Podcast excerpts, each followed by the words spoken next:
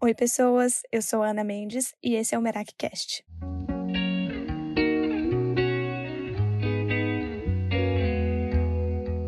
Merak é uma palavra grega que significa fazer as coisas com a alma, colocar parte de si em tudo que estiver fazendo.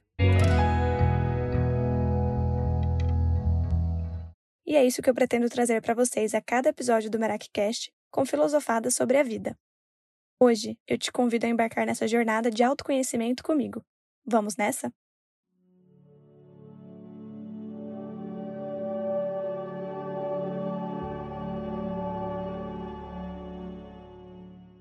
Amizades na vida adulta. Eu tenho certeza que você já ouviu falar uma frase assim: Amigo bom a gente conta no dedo de uma mão.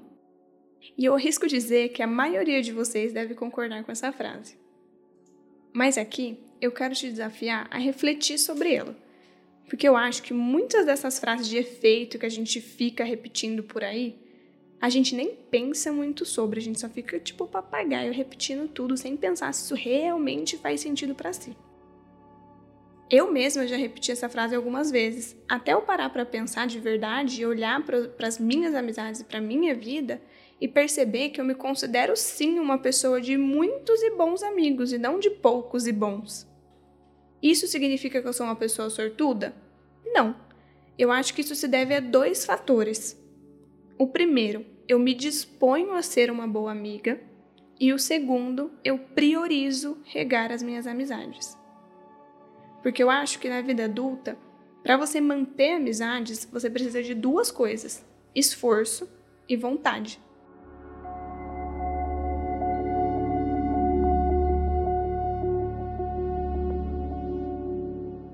Porque na adolescência, na infância, manter amizades é fácil, né? A gente não tem muita responsabilidade, grande parte da nossa prioridade nessa fase da vida é a vida social. Agora, na vida adulta, é muito diferente. As pessoas vão mudando de cidade, de emprego, de país. Cada um vai seguindo o seu rumo, e aí a vida adulta vai acontecendo e vai atropelando também. Então a gente acaba deixando isso em segundo, terceiro, quarto, quinto plano. Eu, por exemplo, saí da minha cidade natal, que é Cuiabá, com 17 anos. Hoje eu tenho 27. Imagina se eu não tivesse feito esforço para manter as minhas amizades de Cuiabá. Tem 10 anos que eu já não moro na cidade que eu cresci. Se eu não tivesse feito esse esforço, eu não teria nenhuma amizade na minha cidade hoje. Mas ainda assim, eu tenho. A minha melhor amiga, inclusive, que é minha amiga de infância, ela saiu de Cuiabá quando a gente tinha uns 16 anos, ela saiu um ano antes de mim. Ou seja, tem 11 anos que a gente não mora na mesma cidade. E mesmo assim, a gente continua melhores amigas. Eu também criei uma base de amigos na época que eu morei em São Paulo, que foi a época da minha faculdade, muito grande e muito boa. Mas eu morei fora de São Paulo também. Eu saí de São Paulo em 2017 e morei em vários cantos do Brasil. E vivi longe por uns bons anos. Mas mesmo assim, eu consegui manter todas essas amizades. E como que eu fiz isso? Regando.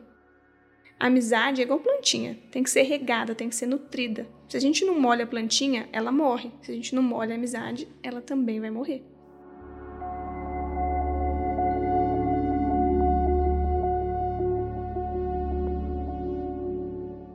Então, por exemplo, eu que morei muito tempo fora, eu fazia muita questão de conversar com os meus amigos e cada um tinha uma dinâmica diferente. Com a minha melhor amiga era por vídeo, pelo menos uma vez por semana, uma vez a cada 15 dias, a gente se esforçava. E, de novo, tem que ter esforço mesmo. Eu sei e entendo que na vida adulta cada um tem uma rotina muito atarefada, muito corrida, mas vamos combinar. Vamos realmente parar para pensar aqui no nosso tempo. Eu tenho certeza que você que me escuta, aqui, você está me escutando, esse, esse episódio aqui ele vai durar uns 10, 15 minutos. Será que você não teria 10, 15 minutos para ligar para um amigo seu e perguntar como está a vida dele, contar da sua vida? Será que aquela uma hora que você fica ali na rede social, no TikTok, no Instagram, no Twitter, não sei o que lá, no Facebook, você não conseguiria deixar isso aí de lado e mandar uma mensagem para cinco amigos perguntando: Ei, como você tá? Como tá a vida por aí? Ou mandar um áudio perguntando, pedindo para ele contar sobre a vida dele para você.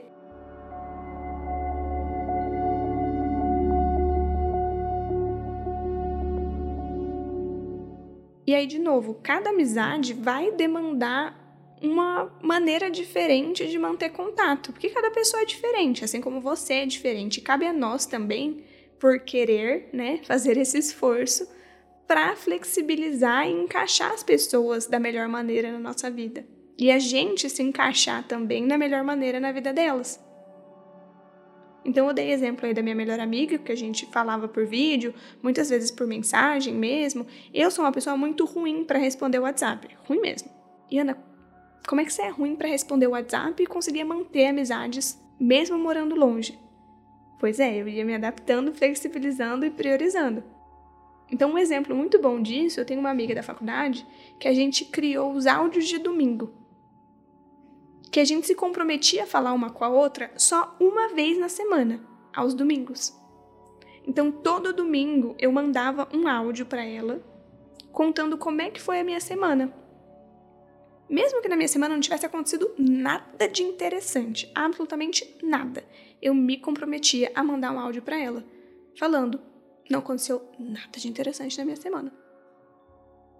E ela se comprometia também a todo domingo me responder esse áudio e contar um pouco da vida dela também. E a gente fez isso por muitos anos. Eu acho que eu morei fora depois que eu saí da faculdade, uns quatro anos fora do Brasil, três, quatro anos, nem sei mais, já até perdi as contas. Mas a gente conseguiu manter por esses anos todos, religiosamente, aos domingos, os nossos áudios. Então dá pra gente manter as pessoas perto, mesmo que elas estejam longe. E às vezes nem precisa estar, tá, eu não digo nem longe, às vezes você está na mesma cidade que os seus amigos. Mas como cada um tem prioridades diferentes, vocês acabam não se vendo com tanta frequência. Mas não vai arrancar o dedo da sua mão você mandar uma mensagem perguntando como essa pessoa tá. E eu acho que uma outra coisa importante para entender sobre as amizades na vida adulta é que cada pessoa é de um jeito e cada pessoa vai oferecer o que ela consegue.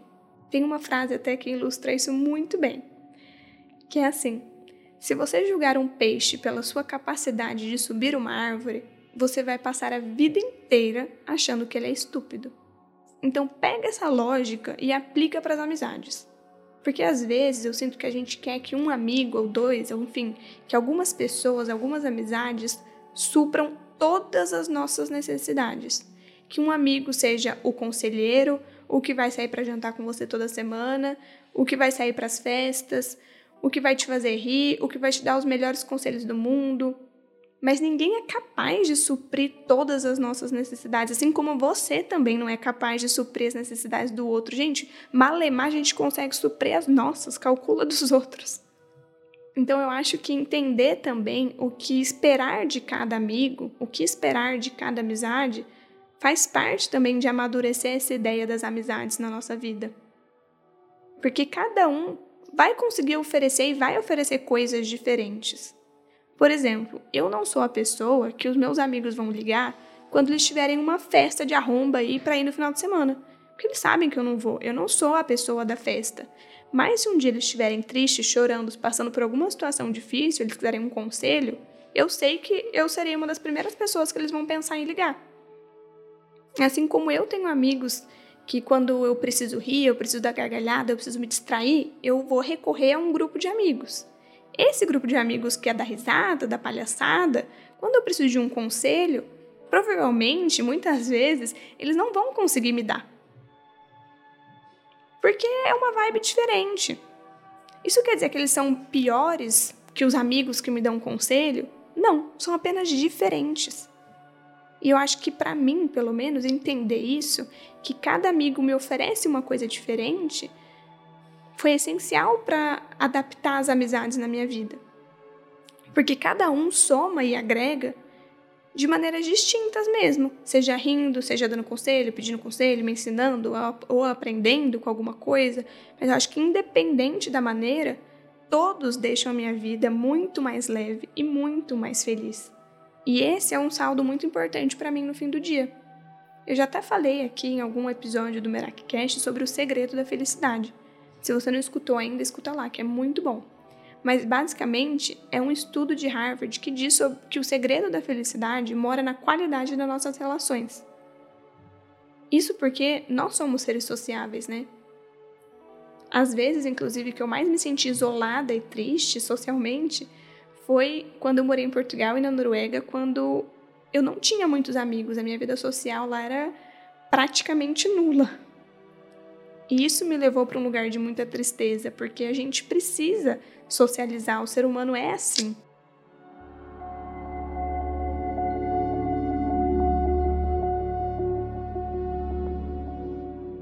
E morar nesses lugares me fez dar mais valor ainda à minha vida social e colocar mais ainda as minhas amizades como coisas prioritárias na minha vida.